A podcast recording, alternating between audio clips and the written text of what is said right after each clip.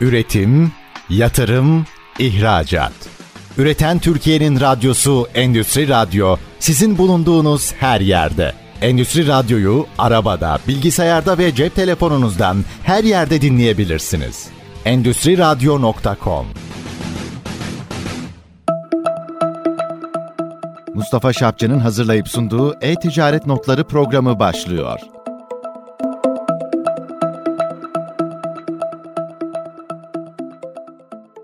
Üreten Türkiye'nin radyosu ST Endüstri Radyo'da bir e-ticaret notları programında daha beraberiz. Ben Mustafa Şapçı. Bugün günlerden pazartesi. Efendim çok önemli, çok ilginç projeleri anlatmak istiyoruz burada. E-ticaret projelerini zaman zaman anlatmak istiyoruz. Hep merak etmişimdir. Acaba ayağı büyük ya da küçük olan insanlar nasıl ayakkabı bulabiliyorlar? Birkaç bu konuda ciddi tecrübem var. Mesela çok önemli Turgay Başyağ ile 1.90 boyuyla 39 numara ayağa sahip ve kendisi şarkıcı olmadan, programcı olmadan, yorumcu olmadan önce ciddi bir basketbol oyuncusu ama ayağındaki problem ve ayağına ayakkabı bulunamaması nedeniyle sporu terk edip sahnelere adım atmış birisi. Öte yandan yaşadığım başka bir ünlüyle yaşadığımız başka bir şey bir fotoğraf çekiminde ve kendisi çok güzel bir hanım çok çekici falan filan her şey iyi ama bir anda baktık ki ayakkabı çekimleri için o güzellik yetmiyor. Meğerse hanımefendinin ayakları 44 numaraymış. 44 numara ayakkabı bulmak zor oldu ve fotoğraf çekimlerini iptal etmiştik. Şimdi sağ solu karıştırırken bir de baktık bir web sitesi bu web sitesini inceledik ve baktık ki büyük numara ve küçük numara ayakkabılar ağırlıklı şekilde hemen hemen her modeliyle, her tipiyle satışa sunuluyor. Hemen firma ile bağlantıya geçtik ve sitenin kurucusu, CEO'su Sayın Erkan Kaban'la evet. buluştuk. Projeye başlamadan önce neler hissettiniz de böyle bu işe nasıl güvendiniz de başladınız? Bununla ilgili bir araştırma yaptınız mı? E, tabii öncelikle 2011 yılında başladık biz bu projeye. Açıkçası projenin kurucusu ortağım Taner Kayman'dı. Daha sonra ben ondan devraldım. Kendisi endüstri mühendisi. E, benim de yine uzman elektronik mühendisi eğitimi aldım. Aile ayakkabıcılıkla uğraşan bir aile. Peki hemen bir şey soracağım.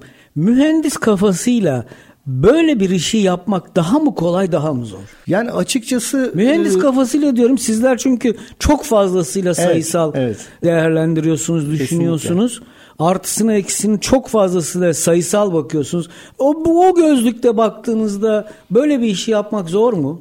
Yani öncelikle her işin kendi içerisinde zorlukları ve kolaylıkları olabilir. Ben kendi adıma hani mühendislik bakış açısıyla iş konusunda, iş kurmanın, iş yönetmenin nasıl olacağı konusunda hani genel bir değerlendirme yapacak olursam hani yani biraz daha analitik taraftaki yetiler daha fazla olduğu için avantaj sağladığını düşünüyorum. Dezavantaj e, olabilecek şeylerse belki işi yönetme tarafında, insan kaynağı tarafında, biraz daha sürdürülebilirlik tarafında, sosyal yetiler tarafında negatif etkileri olabilir bir e, mühendisin iş anlamında.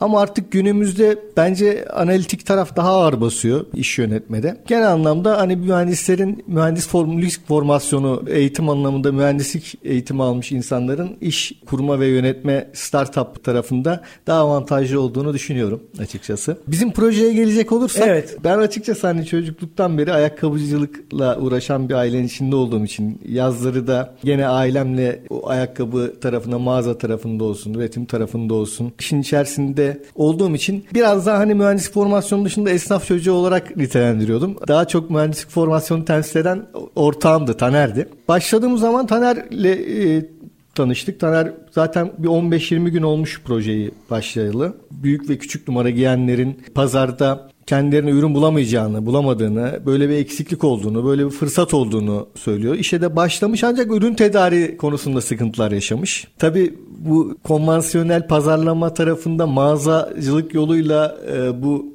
kitlelere ulaşmak çok rahat değil. Hani yüzde üç gibi bir şey olduğunu düşünüyoruz. Yüzde bir ile üç arasında bir şey olduğunu düşünüyoruz. Kitle olduğunu düşünüyoruz.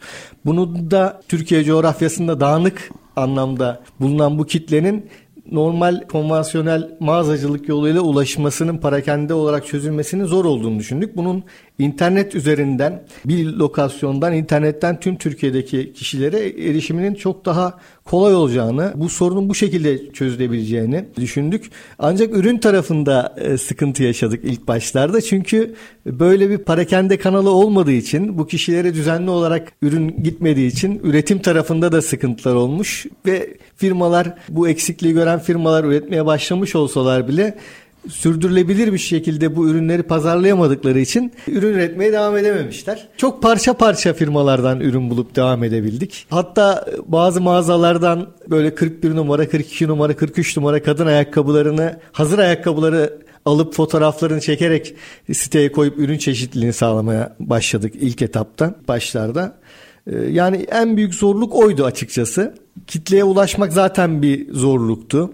Ee, bir de biz biraz daha farklı yapıyorduk bu işi. Stoktan hazır bir şekilde pazarlıyorduk ürünleri. Büyük numara giyen veya da küçük numara giyen insanlar daha çok ihtiyaçlarını özel üretim şeklinde gideriyorlar. Peki büyük numarada mı problem çok, küçük numarada mı çok? Her ikisinde de var. Her ikisinde de var. Çünkü üretimin temel mantığı belli bir çok olan adetlerde asıl kitleye e, oynamak. Çünkü her numaranın kendi üretilmesi için baştan kalıp vesaire gibi altyapı maliyetleri var. Burada da genelde erkeklerde 40-44, kadınlarda da 36-40 arasında üretilme yapılıyor. Bölgesel olarak değişebiliyor bu. 36 en son numara mı? Onun altı da var mı? Küçükte, kadınlarda. Bölgesel olarak özellikle Ege bölgesi 35 numaraya kadar üretim wow. yapılabiliyordu. Ama şu anda 33 numaraya kadar, 32 numaraya kadar çocuk ayakkabısı gibi yani. E, genelde de zaten daha önce çocuk ayakkabı reyonlarından giyiyorlarmış. Yetişkin 33 numara giyenler. Peki efendim iade süreçleriniz nasıl? Onu çok merak ettim şimdi. Çünkü kadınlarda ayakkabı ve çanta seçimi satıcıyı Kesinlikle. çıldırtan noktaya getiren bir ticaret kısmı var. Beğeni kısmı çok zor. Ayakkabıcılardan biliyorum. Bir, bir kere e, bunu deneylemek için seyretmeye gitmiştim Bağdat Caddesi'nde bir mağazada. Kadının birisi girdi dükkandan içeri. Yaklaşık 20 tane ayakkabıyı denedi ve hiçbirini almadan gitti. Evet, Dışarı evet. çıktığında ben sordum. Dedim ki hanımefendi niye beğenmediniz? Yani ben işte gazeteciyim merak ettiğim için takip ediyorum. E beğenmedim hiçbirini dedi. Yani en doğal böyle hakkı bir tabii. savunma ve en doğal hakkı. Tabii, tabii, kesinlikle. Ama tabii dükkanın altını üstüne getirdi. 20 çift ayakkabıyı denemek. E, sizde de böyle oluyor mu? Gönderiyorsunuz iade sürecinde geri geliyor. Değiştirmek isteyen oluyor mu yani? Tabii tabii kesinlikle kesinlikle. Ya öncelikle şimdi Mustafa Bey ayak gerçekten hani çok anatomik olarak da ilginç bir uzuvumuz. Bütün vücudu üzerinde taşıyor ve ayağın rahatlığı çok önemli. Hani gündelik hayatımızda da yani azıcık bir Hani büyük olmasını küçük olmasını geçiyorum. Ufacık bir taş giyer ayağımıza rahatsız eder. Ayak rahatlığı gerçekten çok önemli. Hani tekstil gibi değil. Yani üst, üst giyimde bazen bir beden büyük, iki beden büyük olduğu zaman da taşıyabilirsiniz, giyebilirsiniz. Hani çok beğeniyorsanız bir gömleği, çok beğeniyorsanız bir kaza onu o şekilde taşıyabilirsiniz ama ayakkabıda gerçekten hani tam olması lazım. Numara olarak tam o ne küçük ne büyük olması lazım. Açıkçası bu ayakkabı sektöründe de firmaların internet satışına inanmasına çok geciktirdi bu durum. Yani çünkü parakende sektöründe olan firmalar biliyorlar ki hani mağazaya geldiği zaman bir müşteri demin sizin bahsettiğiniz örnekte bir 20 çift ayakkabıyı denedikten sonra bile almayabiliyor. Biz bunu internetten nasıl satacağız? Müşterinin gelip denemesi lazım gibi düşünceleri vardı. Çok da haklı düşünceler. Ee, ama standartlaşma e, her şeyde olduğu gibi ayakkabıda da oldu. İnternet e-ticaret ayakkabı sektöründe de bence bu bedenle alakalı standartlaşmada bayağı mesafe kat etmesine sebep oldu sektörün. Eskiden bir kişi 43 numarada 41 numarada ayakkabı giyebiliyordu 42 giyen biri. Hani şu anda da oluyor mu? Tabii oluyor. Modelden modele ayakkabının yapısı, iç kalıbı, o doğası gereği olabiliyor bu ama çok çok daha düşük yüzlere geldi bu. Bizde şöyle bir durum var. Hani biz iade ve değişim olması gerektiğini düşünüyorduk. Çünkü insanlar bilemezler. Piyango çekmiş gibi olurlar. Bana 42 numara ayakkabı gönder dedikleri zaman o ayakkabıyı almak zorunda bırakamayız. O nedenle iade ve değişim olması gerekiyordu. Bu yüzden de stoklu bir sisteme geçtik. Bizdeki müşteriler kurulduğumuzdan beri aldıkları ayakkabı ayaklarına olmadıkları zaman hep de yasal sürenin üzerinde genelde 15 gündü bu. Biz 30 gün içinde iade ve değişim imkanı sağlıyoruz müşterilerimize. Peki gelen ayakkabıyı ne yapıyorsunuz? Hasarı veya ne bileyim deformasyonu varsa kabul ediyor musunuz onu da? Hayır tabii ki yani geldiği zaman ürünün tekrar kullanılabilir, tekrar satılabilir e, özelliğini kaybetmemiş olması gerekiyor. Yani dışarıda giyildiği zaman e, bunu tabii ki iade ya da değişimini sağlayamıyoruz. Müşteriler de zaten bunu aldıkları zaman evde hani bir 5 dakikalık deneme sonucu ayaklarına uygun olup olmadığını anlayıp tekrar geri gönderebiliyorlar.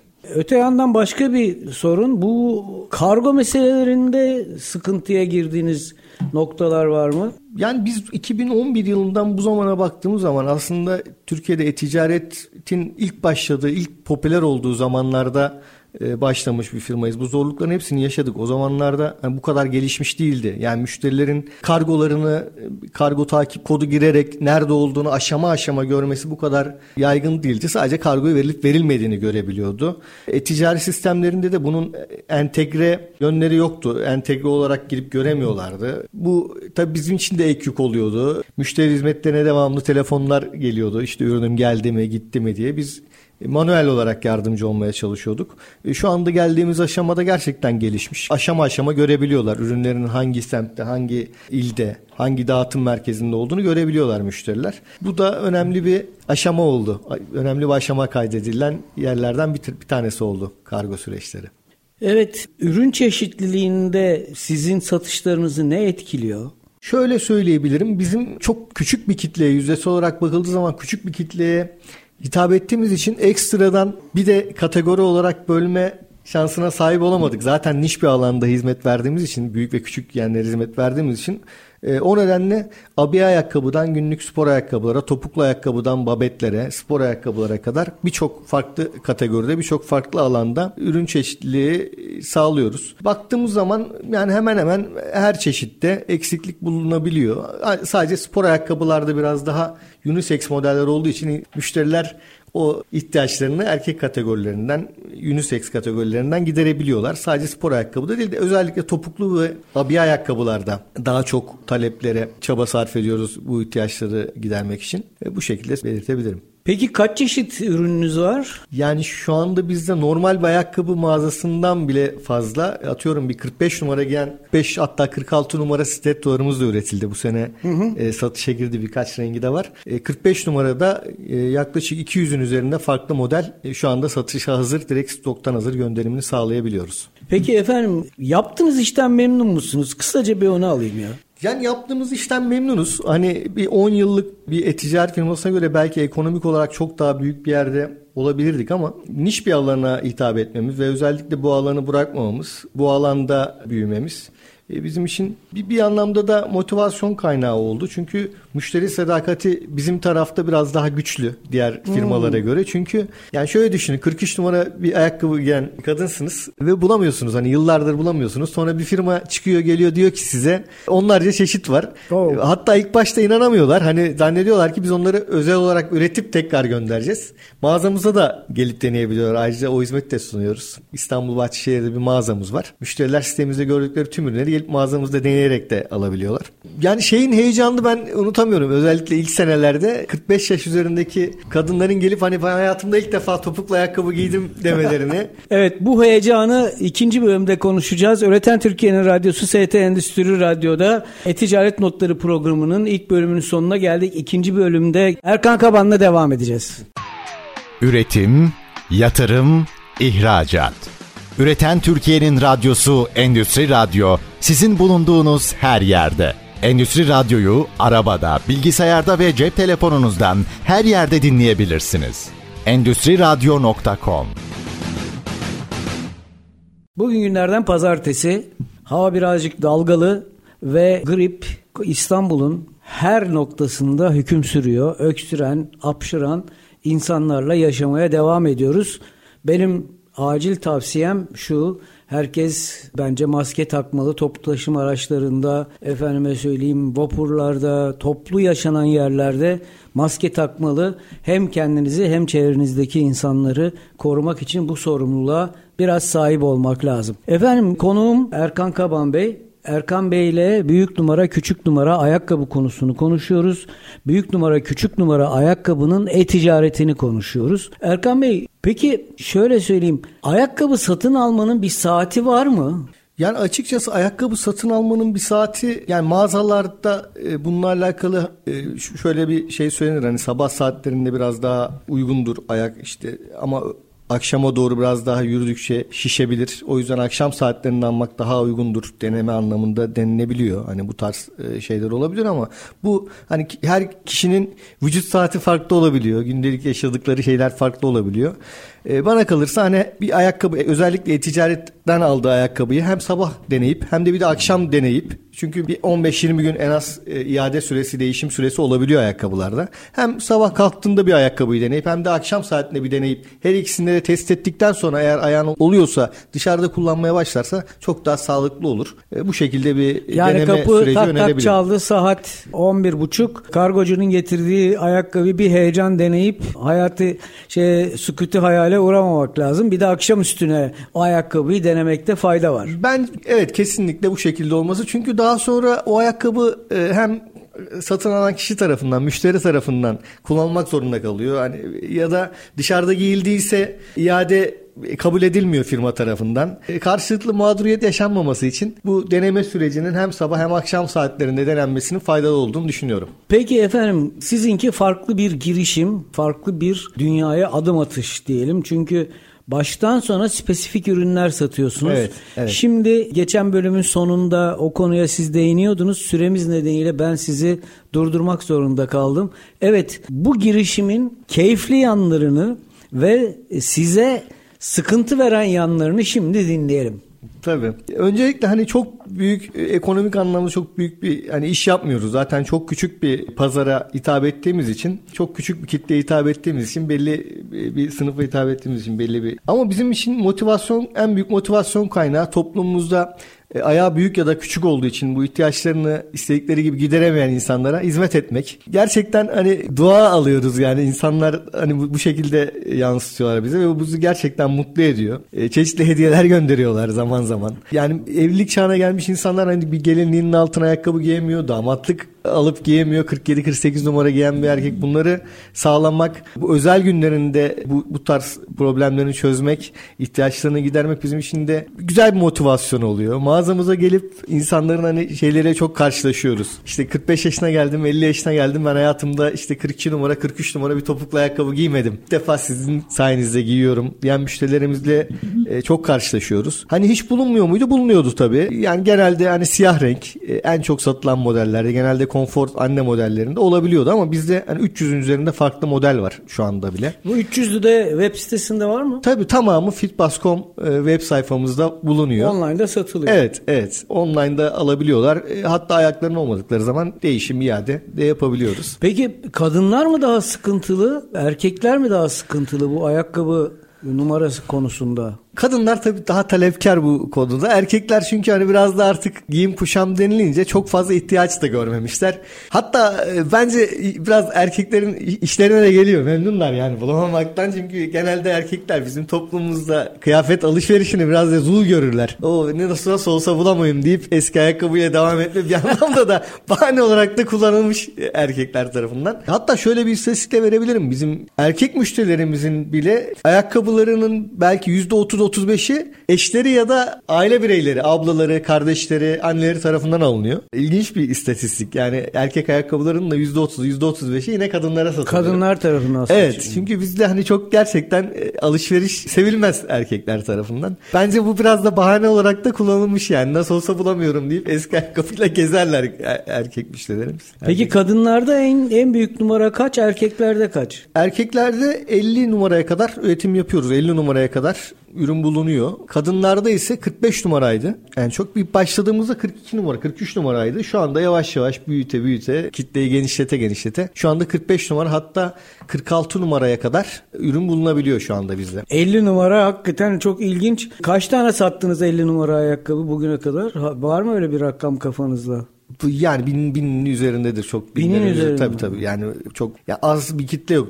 Gerçekten fazla bir kitle. Türkiye'ye dağıldığını düşünebilirseniz düşünürsek bunun. Yurt dışından üzerinde. talep var mı bu konuda? E, yurt dışında da var. Yurt dışında da müşterilerimiz var. Orayla da ilgili çeşitli görüşmelerimiz oluyor zaman zaman. Orada da sürdürülebilir bir işbirliği arayışı içerisindeyiz. Zaman zaman toplu gönderilerimiz oluyor farklı firmalara. Parakende gönderilerimiz de oluyor. Ama biz istiyoruz ki oralarda her farklı ülkede farklı e, işbirliği yapabileceğimiz sürdürülebilir e, partnerlerimiz olsun.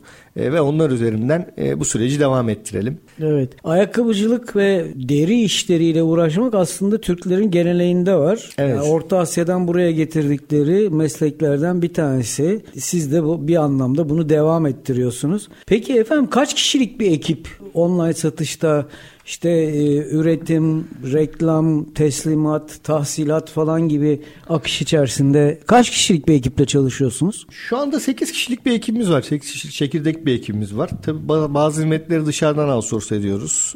Ama şu anda yani küçük bir üretimimiz de dahil bunun içerisine. Haftalık 250-300 çift kadar bir üretim de yapıyoruz. Bunların hepsi yine spesifik ürünler. Sadece büyük ve küçük numarada dizayn edilmiş ve farklı farklı modellerde bizim üretimimizde ona göre planladık. Hani üretim mantığına çok fazla çeşit yapmak, e, çok fazla çeşitli ürün üretmek, çok düşük sayılarda farklı ürünler üretmek çok mantıklı değildir. Genelde böyle mass production daha mantıklıdır üretim mantığında. Biz biraz daha butik tarzda çok fazla çeşitli, çok farklı renkteki ürünleri çok düşük adetlerde stoğumuza göre gerektiği zamanlarda üretecek şekilde planladık. O şekilde bir üretim organizasyonumuz var. Onun dışında kargo, insan kaynak, müşteri hizmetleri organizasyonumuz var. Reklam tarafında dışarıdan hizmet aldığımız oluyor dönem dönem. Farklı ajanslardan, farklı kurumlardan. E, ticaret e, sistemini gene onu da dışarıdan sağlıyoruz. Ben hani bu şekilde olmasının daha sağlıklı olacağını düşünüyorum. Eğer çok büyük bir organizasyon Hı-hı. değilseniz, bir trend yol hepsi burada değilseniz hani bunu dışarıdan outsource etmek.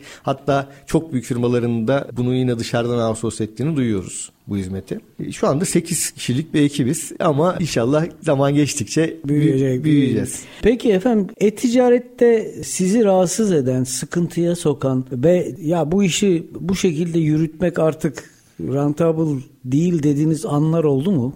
Tabii ki kesinlikle oldu. Yani biz zor bir tarafla başladık açıkçası. Çünkü bizim satacağımız ürün yoktu ilk başta. Yani biz ürün tedari büyük ve küçük numara ayakkabı satalım diye yola çıktık ama ortada o şekilde ürün ve ürün o ürün üretecek üretici yoktu. Biz hani rica minnet çok ayakkabı firmalarına, üreticilerine, küçük atölyelere işte şu ayakkabıyı 43 üretsek ne olur, bir numara büyük üretsek ne olur ama burada da tabii özellikle kadın ayakkabısında ökçesi, kalıbı, işte iç çelikli tabanı, ham maddesinin bir sürü materyalin ayrıyeten üretilmiş olması olması gerekiyor. Bunların kalıplarının kalıp maliyetlerinin olması gerekiyor. Zor bir yola çıkmıştık. E-ticarette genel olarak baktığımız zaman yani bizim başladığımız yıllarda herkes e-ticaret yapmak lazım, e-ticaret yapmak lazım. Herkesin bir rüyasıydı. Ama bugün geldiğimiz noktada 11 yıl geçti aşağı yukarı. Bu süreçte zannediyorum ki bizim yaşlarda, 40'lı yaşlarda ve ticaretle uğraşıp e-ticarete bulaşmamış insan kalmamıştır. Herkes bir ucundan kıyısından bir deneme fırsatı buldu. Artık şunun anlaşıldığını düşünüyorum. Yani e-ticaret tin ticaretten çok ayrılmaması lazım bence. Yani e, ticareti yapabilmek için önce bir ticareti yapabiliyor olmak lazım. Çünkü sonuçta bu da ticaret. Mal alıyorsunuz, mal satıyorsunuz. İşin finans tarafı var.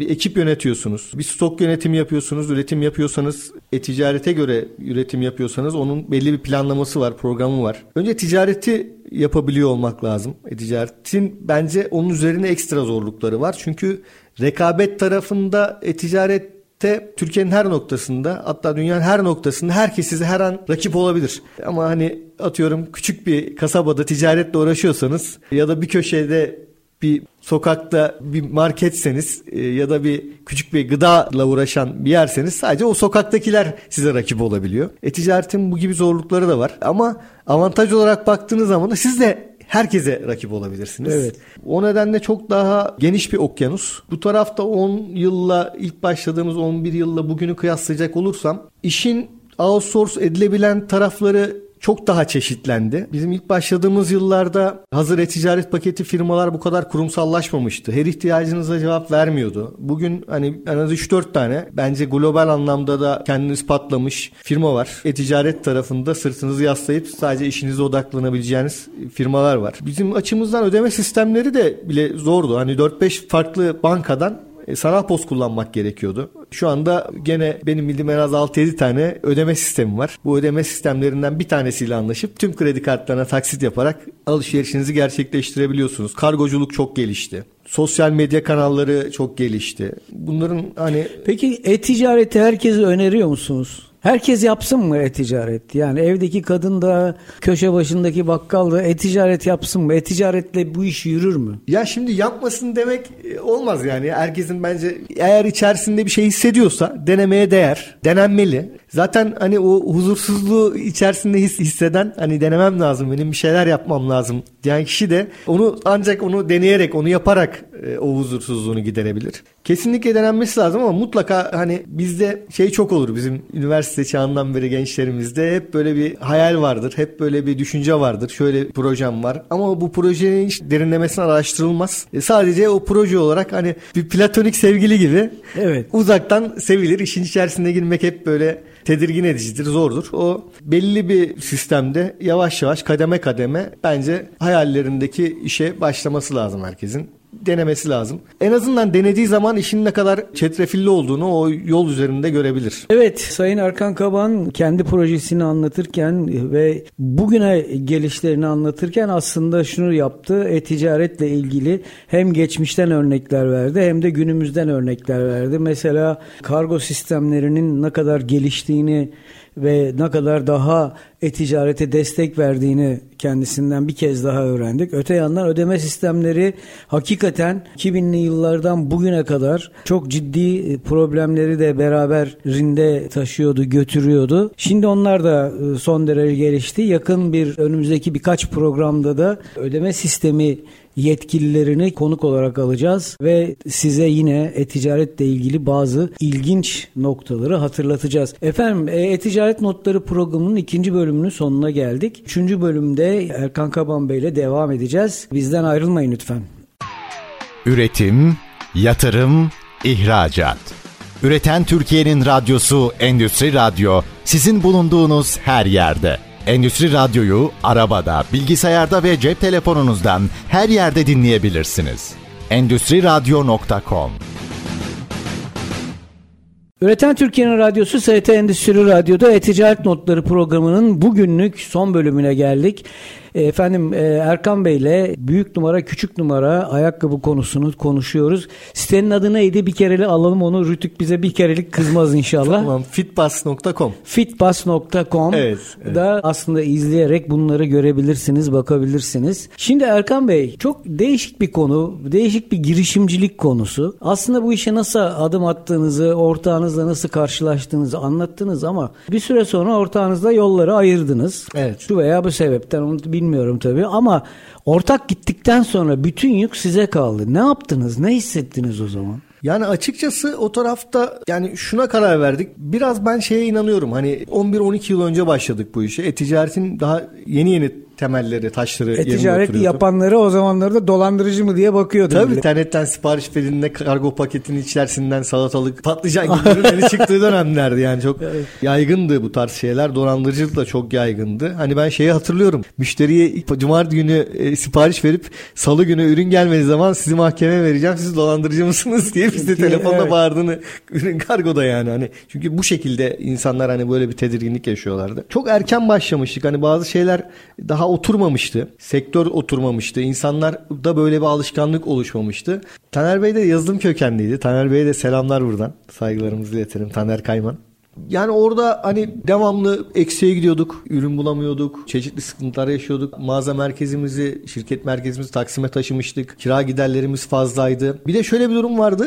Her ikimizin de aslında farklı işleri de vardı. E, Bu ortada bir kalıyordu. Hani iki tarafta hep veren taraftı. Hem %100 sorumluluğu alıyordu. Ama diğer taraftan hani ekstra bir gelir alamıyorduk. Hep veren taraftaydık. Sonra dedik ya bu ortada kalması zor. Hani bunu birimizin ana işi gibi devam etmesi lazım ki hem ya işi kapatacağız. Yani projeye de kıyamadık açıkçası. Çünkü o noktaya geldik. Ya Evet, projeyi evet. ya da birimiz devralacaktık. Orada da hani biraz daha benim müsaitliğim vardı o tarafta. Daha sonra Taner Bey bana devretti. Bu şekilde devam ettik. Öyle olunca hani direkt artık işin sahibi işin başına geçmiş gibi oldu. Kol ya bu aslında bence tüm iş kolları için geçerli. Hani işin sahibi ne kadar işin dışında ne kadar içeride profesyonel devretmiş olsa da gerçi orada o zamanki emek veren profesyonel arkadaşlara da teşekkür ederiz. Onların da katkıları çok fazla. E, ama o duyguyu mutlaka sorumluluk anlamında hem yasal sorumluluk hem mali sorumluluk anlamında sorumluluğu taşıyan iş sahibinin kollarını sıvayıp o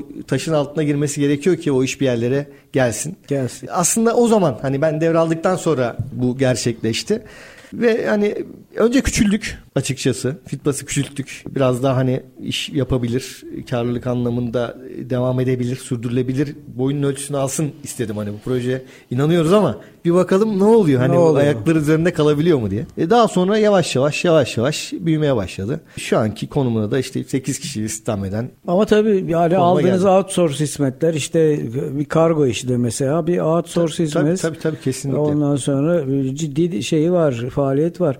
Peki efendim mesela büyük numara ayakkabıda e, kadınlarda hangi meslek grubu ya da hangi şey sporcular mesela filenin sultanları sizin müşteriniz mi? Evet, evet, evet. Yani biz bir demografik özellik çok aradık. Özellikle reklam tarafında yapabilelim hani özellikle direkt o kitleye reklam verelim diye. Hani burada bakıldığı zaman genelde sporcu kadınlar, voleybol, basketbolla uğraşan kadınlar ve erkekler büyük ayak buluyorlar. Yani boyla ayak numarası bir korelasyon var. Genelde evet. uzun boyluların ayakları da uzun oluyorlar. Mankenler keza yine o şekilde. Erkeklerde de hani bu çok dar bir kesim ama hani jokeyler kısa boylu oldukları için hani ayakları kısa oluyorlar. Evet. Bizim de bu çerçevede 10 yıllık süre boyunca birçok milli sporcuya, ünlü jokeye hizmet verdiğimiz, ürün gönderdiğimiz oldu. Devamlı sürekli müşterilerimiz arasında devamlı bizi takip eden, mağazamıza gelip ziyaret eden müşterilerimiz var bu anlamda. Şimdi buradan siteye bakıyorum. Aslında normal ayakkabılar da var. Normal belli şeyde, kadında da erkekte de ciddi şeyler var. Çeşit olarak ayakkabılar var. Evet, evet. Ondan sonra yani tercih en çok ne de yani onu merak ediyorum en çok. Yani sizin satışlarınızda siz normal ayakkabı numaralarına mı daha çok hitap ediyorsunuz yoksa özel numaralara mı daha çok hitap ediyorsunuz? Açıkçası hani sitede sadece belki en başta bir iki modelde bizim normal numaralarda yani hani erkekler için 40-44 kadınlar için 36-40 arasında bulunan modelimiz var. Sadece bir iki modelde var bu. Onu da hani şu nedenle koyduk. Mağaza olduğu için hani mağazaya gelen müşteriler oluyor. Onlara da hani hiç size ayakkabı yok işte genelde de gelen insanlar hani kadınsa 37, 38, 39 giyenler oluyor. Hani size göre hiç ayakkabı yok demek için hani çok satılan işte bu alçak stiletto dediğimiz modellerde. Hı hı. işte bu kışın giyilen daha böyle karbotu denilen modellerde. Sadece bir iki modelde koyduk. Bir de hani aslında şöyle bir stratejik amacımız vardı onları koymakta. Reklam verdiğimiz zaman şunu fark ettik ki biz bu reklamları gösteriyoruz. Reklamları göstermek için ciddi de para harcıyoruz Instagram'da, Facebook'ta. Yani biz bunu ama 100 kişiye gösteriyoruz reklamı özellikle bu display reklamlarda. E bunun 98 tanesine boşuna gösteriyoruz. 98 kişiye boşuna gösteriyoruz. Çünkü potansiyel müşterimiz olma ihtimalleri bile yok. Çünkü o numaraları giymiyorlar. Evet. O nedenle sadece reklamlarda kullanacağımız ayakkabılarda ara numaraları da koyduk ki normal numaraları da koyduk ki en azından hani reklamla göstereceğimiz kişilerde bu ürünleri satalım. En azından reklamın maliyetinin bir kısmını karşılasın. Onun dışında bizde sitemizde binin üzerinde model varsa bunun belki 5 tanesinde normal numaralar var. Diğerlerinde sadece büyük ve küçük numara giyenlere hizmet veren bir firmayız. Evet burada görüyorum mesela kadın kategorisinde babet günlük, sneakers, bot, de büyük numara kadın, sandalet, spor ayakkabısı falan diye gidiyor. Yani evet, bunların evet. her birisine 10 çeşit koysanız zaten kategoriler doldu yani. Evet, evet. Zor bir iş değil mi? Yani bunu insanları memnun etmek de zor. E tabi tabi bir taraftan biraz daha avantajlıyız çünkü hakikaten kitlemiz hani uzun yıllar çok fazla çeşit olanağına çeşit sunulmamış. Çok fazla çeşit görme olanağına sahip olmamışlar. Biz o anlam biraz daha kanaatkar bizim müşterilerimiz. Ama biz hani şımartmak hoşumuza gidiyor. E, daha fazla çeşit sunmak hoşumuza gidiyor. Çünkü yani o gözlerindeki o hani şeyi anlıyoruz. Sevinci anlıyoruz. Hani çok fazla seçenek buldukları zaman bir ürünün beş tane farklı rengini gördükleri zaman ona sahip olabilme onu da hani şu elbisemin altına bunu giyeyim bu elbisemin altına bunu giyeyim diye düşündükleri zaman bizi de mutlu ediyor. O yüzden biz de her dönem çeşidimizi arttırıyoruz. Peki efendim teknik açıdan nasıl sıkıntılar yaşadınız? Örneğin az önce söylediğiniz hazır paketler e, o zaman çok gündemde değildi dediniz. Şimdi mesela nasıl bir yazılım kullanıyorsunuz? Bu yazılımı sağlamada neler yaşadınız? Bunun yazılımın kullanılması sizin için özel bir imkan veriyor mu? E tabi tabi şimdi yani e-ticaret tarafında her şeyi sizin yapmanız mümkün değil. Yani kesinlikle işin eline bırakmanız lazım her tarafında. Biz ilk açıldığımızdan beri şu ana kadar belki dört farklı e, e-ticaret altyapısı kullandık. İlk kullandığımız e-ticaret firması hani sürdüremedi devamlılığını ve bu çok ciddi sıkıntılar yaşadık. Teknik destek alamadık, güncellemelerde sorun yaşadık. Ondan sonra kendimiz bir e-ticaret sitesi yazdırdık.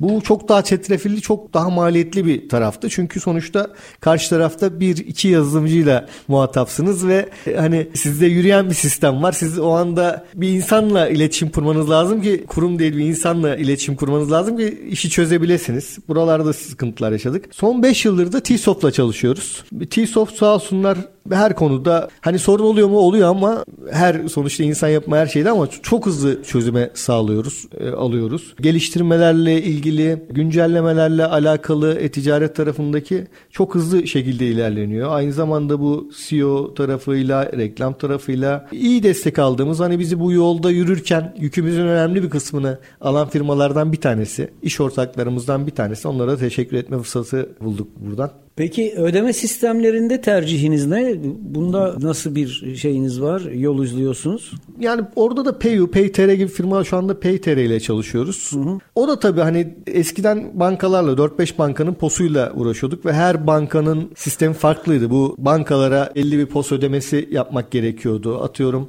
iptal müşteri iptallerde, iadelerinde tekrar hepsini tek tek girip iade etmemiz gerekiyordu. Şu anki sistemlerde gene paneller üzerinden yapılabiliyor ama o dönemlerde bizim çalıştığımız zamanlarda bunlar hakikaten ciddi bir operasyon iş yükü gerektiriyordu iş anlamında. Şu anda PTR'den hani birçok bankaya taksit yapabilme imkanımız var. İptal ve iadeleri yine T-Soft entegrasyonuyla direkt entegrasyon üzerinden yapma olanağımız var.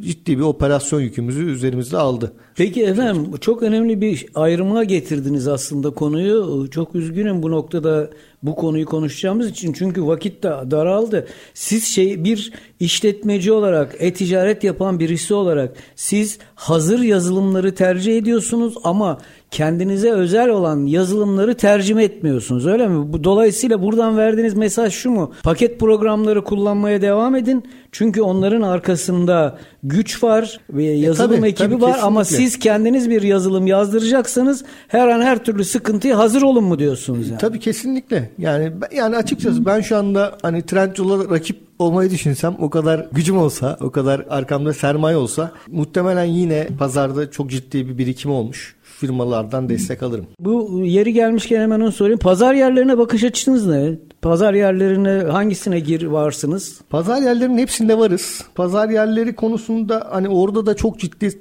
tamamen pazar yerlerine odaklanmış. Oradan ciddi organizasyon yapan, ciddi ekonomik anlamda gelir sağlayan birçok firma var. Trendyol'dan hepsi burada N11'den yani hatta işte Çiçek Sepeti'nden sahibinden komun bile hani oralardan satış yapan firmalar var. Sadece belli bir yere odaklanıp orada markalaşmış firmalar var. Bunları görüyoruz, duyuyoruz. Bunlar hakkında hani bence tamamen farklı iş modelleri e, bunlarda hani ama insanların kendi e-ticaret sistemleri üzerinden satış yapabilmesinin önemli bir güç olduğunu, önemli bir özgürlük olduğunu ve markalaşma anlamında bunun belki ilk etap etapta daha zor olduğunu ama avantaj getireceğini düşünüyorum. Bu tarafı mutlaka ihmal etmesinler. Günde bir tane de satsalar, üç tane de satsalar bu tarafa mutlaka ağırlık Pazar versinler. yerinde olmak lazım yani. Pazarlık yerlerinde de olsunlar. Orada zaten olsunlar. E, ama mutlaka kendi ticaret siteleri de olsun.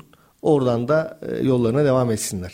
Peki yani bunu söylüyorsunuz da ya pazar yerlerindeki komisyonlardan dolayı mı bunu söylüyorsunuz yoksa bir e-ticaret alanında varlık gösterme anlamında mı söylüyorsunuz? Yani bugün pazar yerlerinden hiçbir tanesi size ortak değil. Sizin personelinizin maaşını öderken size yardımcı olmazlar. Hani bugün siz onlar için 500 bin firmadan bir tanesiniz. 100 bin firmadan bir tanesiniz. Sizin kendi ayakları üzerinde durabiliyor olmanız lazım. Siz pazar yerlerine para kazandırdığınız sürece onlar için değerli olursunuz. Yani o yüzden komisyon oranları bir tarafa, verdiğiniz komisyon oranları bir tarafa. Hani kendi tarafınızda yaptığınız zaman bunun belki reklam maliyetini çıkarsanız, ödeme tarafındaki maliyetleri çıkarsanız, belki kargo anlaşmanız daha yükseklik onu çıkarsanız belki oradaki komisyon oranlarınız da azımsanmayacak bir yere gelecektir. O da çünkü çok maliyetsiz şeyler değil kendi e-ticaret üzerinden satış yapmak. Ama orada e, müşteriyle birebir iletişim halinde oluyorsunuz. Yani iki tarafta ben hani avantajları da dezavantajları da var ama asıl ürün ve hizmete odaklanmak burada daha doğru olur diye düşünüyorum. Çünkü siz iyi ve ürün, iyi ve hizmet sunarsanız pazar yerinden de, kendi sitenizden de, sosyal medya üzerinden de tüketiciyle rahatlıkla ulaşıp rahat e, çalışabilir. Ya da devam şey gibi bir hüsran da olabilir. Yani gitti gidiyor bir anda dükkanı kapattı ve yok oldu. Strateji değiştirdi. Türkiye'den çekildi. Tabii. Yani tabii, oradaki tabii. müşteri de kaldı, Kesin. ürün de kaldı, her şey ilişkiler de kaldı gitti yani. Kesinlikle kesinlikle. Yani bugün herhangi bir yanlış anlamayla e, çok büyük bir ticaret e, pazar yerinin parçası oldum dersiniz. Çok iyi satışlarınız olur.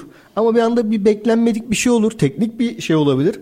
Ama inanın gerçekten hani derdinizi anlatacağınız bir insana ulaşmakta çok güçlük çekebilirsiniz. Çekiliyor da zaten yani bunun örneklerini sizden önceki konuklarımda da yaşadım. Ben de kişisel olarak tecrübelerim var. Yani bizim Türkiye'nin en büyük pazar yerinde e, bizim benim markamı, tescilli markamı adam birisi taklit ederek aylarca satış yaptı ve durduramadık yani. Evet, Hiçbir şey de yapamadık. Evet, evet. Efendim E-Ticaret Notları programının sonuna geldik maalesef. Erkan Bey ile sohbetimiz çok tatlı. Farklı bir konuya değindik. Aslında konuşulacak çok şey evet, var. Evet. Fakat zamanımız buna izin vermiyor. Çok... Ben Mustafa Şapçı bugün günlerden pazartesi. Sizlere iyi bir hafta diliyorum. Bir dahaki E-Ticaret Notları programında buluşmak üzere.